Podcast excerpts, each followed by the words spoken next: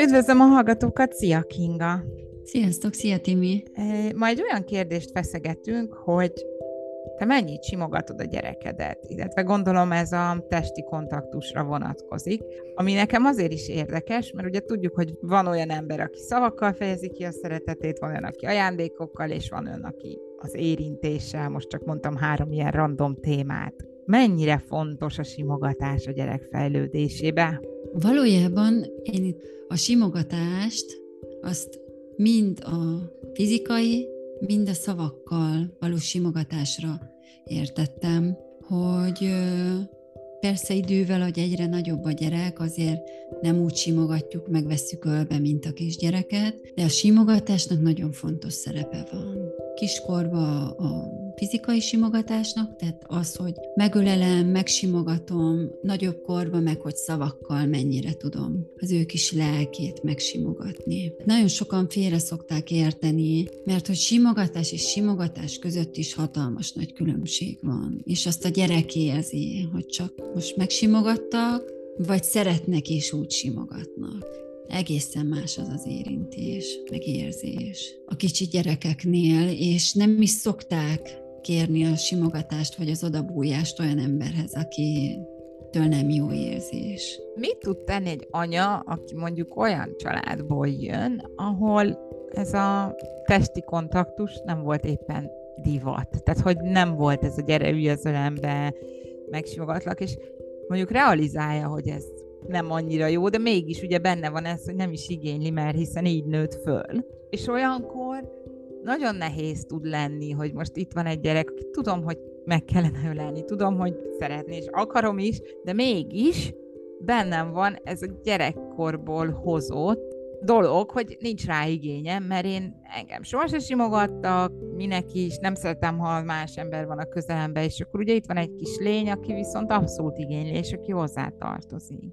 Ha ezt felismertük, hogy nekünk ezzel problémánk van, akkor hagyni kell, hogy a gyerek jelzi, tehát egy újszülött jelzi, ez egy alap emberi igény, hogy fogjanak, hogy tartsanak, hogy gondozzanak, hogy akkor a szülőnek igenis magát tréningeznie kell, hogy nem teszem le azonnal a gyereket. Hogyha nehezen viselem, akkor is még tartom, hogy szokjam ezt az érzést, hogy jó legyen nekem is az, hogy itt van, hogy hozzám bújik, hogy melegítjük egymást, hogy szuszog, kezdjem el átadni magam annak az érzésnek, hogy ez milyen jó. Hogy ne egy teher legyen, meg hogy jaj, nehéz vagy gyerekem, leteszlek, hanem hogy igen, akkor is megyek vele még pár kört. Hogy szokjam, mert hogy azért ez a testi kontaktus, ez a felnőtteknél is fontos, és itt kitérnék akkor a szexualitásra, mert hogy a házasság lényege is ez, hogy az apa és az anya között van testi kontaktus.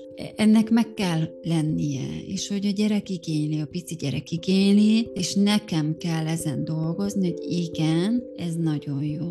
És nem az, hogy, hogy végre végre le tudom tenni, végre már nem akar mindig ölbe lenni, és akkor elindul, és így jön, megy magától, és a, na jó van, nagyon sírsz, gyere, fölveszlek, hanem igen. Ha nem is jön a gyerek, de hogy én is oda menjek, és egy kicsit megsimogassam, megölelgessem, hogy este összebújjunk, hogy próbáljam megérezni azt, vagy átélni azt, hogy ez milyen jó érzés. És olyan jó illatúak a kisbabák.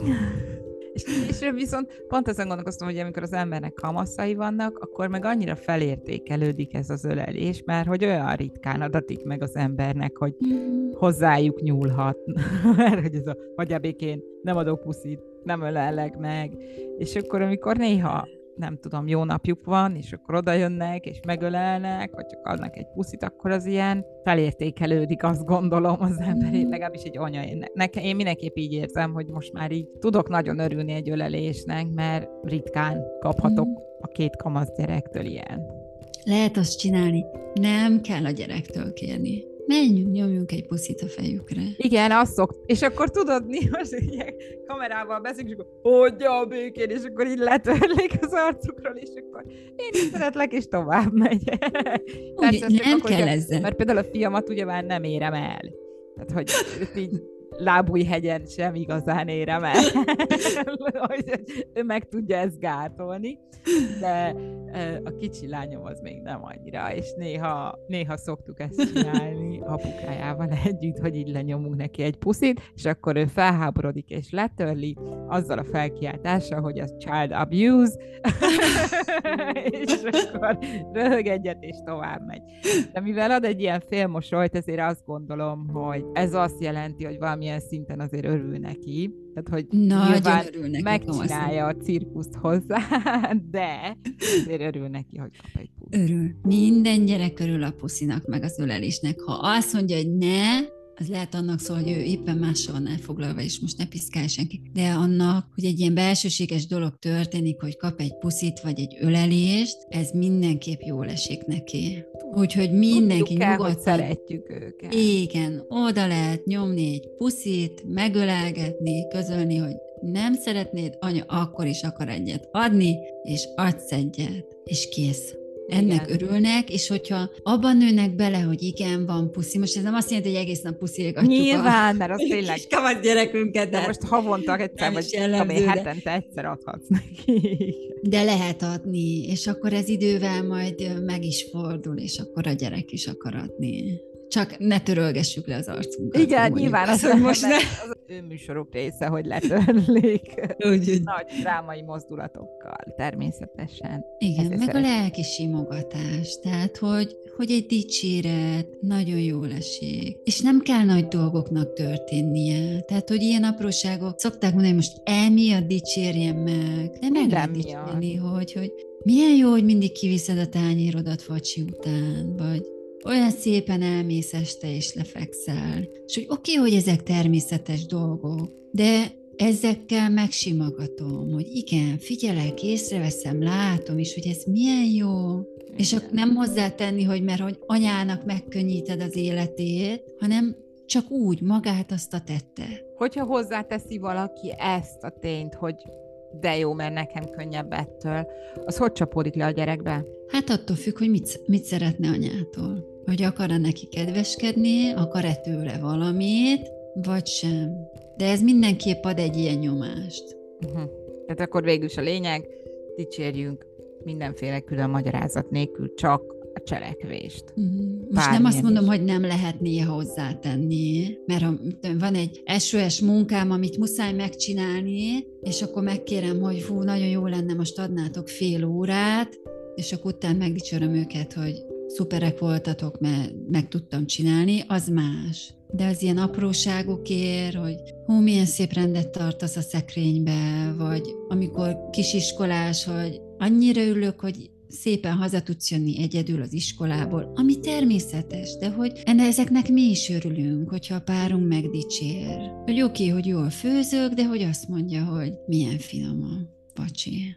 Ami nehéz, hogy ezt el kell tudni fogadni. És ezzel a szülő mutat mintát, hogy, hogy megköszönjük. Köszi, jól esett. Vagy adunk egy puszit neki, és a gyerekek is akkor ezt látják, hogy igen, én így jól csinálom a dolgokat, megdicsérnek, meg is lehet köszönni, jól esik. És ez a későbbiekben is így marad, akkor az életükben mondjuk a munkához való hozzáállásban, vagy az további kapcsolataikban. Uh-huh. Vagy megköszöni a kamasz, hogy jaj, tudom, hogy nem szereted ezt meg az, de hogy olyan jó, hogy azért így ott vagy, meg megnézed, vagy eljössz velem. Vagy csak, ha elmegyünk, mondjuk pont tegnap mentünk vásárolni együtt a fiammal, és akkor mondjuk, jó, olyan régen csináltunk valamit is együtt, pedig csak vásárolni mentünk, és akkor így mondta, jó, tök jó. Szóval, hogy néha ilyen kis apró dolgok, és nem kell, hogy ilyen nagy családi program legyen, csak egy kicsi is elég nekik, hogy Igen. ö, úgy értékeljék, hogy na, tök jó anyával voltam. Igen, és hogyha vannak ilyen apró dolgok, akkor ezekből alakulhat ki egy beszélgetés. Egy olyan beszélgetés, amire egy nem is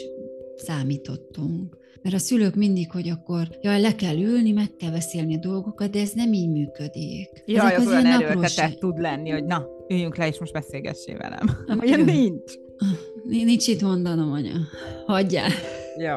dolgom van. De egy közös bevásárlás, elmenni a boltba, vagy akármi, az ad egy olyan indirekt beszélgetési helyzetet, ami, ami megnyitja a gyereket. Elkezdünk mi egy kicsit beszélni, és akkor ő is bekapcsolódik, hogy jaj, képzeld el, mi történt. Na, akkor ott a szülőnök be kell fogni a száját, ez most kicsit így csúnyánszik, és akkor hallgatni a kamaszt, ha tényleg érdekli a gyereket. Ez még egy olyan dolog, ami nehéz egyébként, hogy nem, Igen. nekem, én nekem például ez okoz nehézséget, és nekem nagyon komolyan kontrollálni kell magam, hogyha mesélnek valamit, akkor ne közben akadjak ki, vagy mondjak véleményt, vagy reagáljak valamit, amit nem kéne, hanem csak maradjak csöndbe, és hallgassam végig az egész sztorit. Nagyon sokszor a kamasz nem kér véleményt. Igen. És sokszor azért nem is mondja, mert hogy akkor a szülő vélemény mond, meg akkor ú, bemegyek a suliba, meg majd én elintézem, meg ki volt az, meg ne barátkozz vele, csak meghallgatni. És akkor lehet, hogy jön egy olyan döntés a, a gyerekünkbe, hogy akkor hmm, lehet inkább ezt így kéne, hogy ja, lehet nem is kéne vele már úgy beszélgetni. Ja, köszi anya, hogy beszéltünk. Mert csak meghallja, még elmondja, hogy milyen. Tehát az, hogy már ő kimond egy csomó dolgot, hozhat változást gondolkodásába, vagy a dolgok hozzáállásába. Köszönöm szépen, Kinga. Én is. Sziasztok! Szia!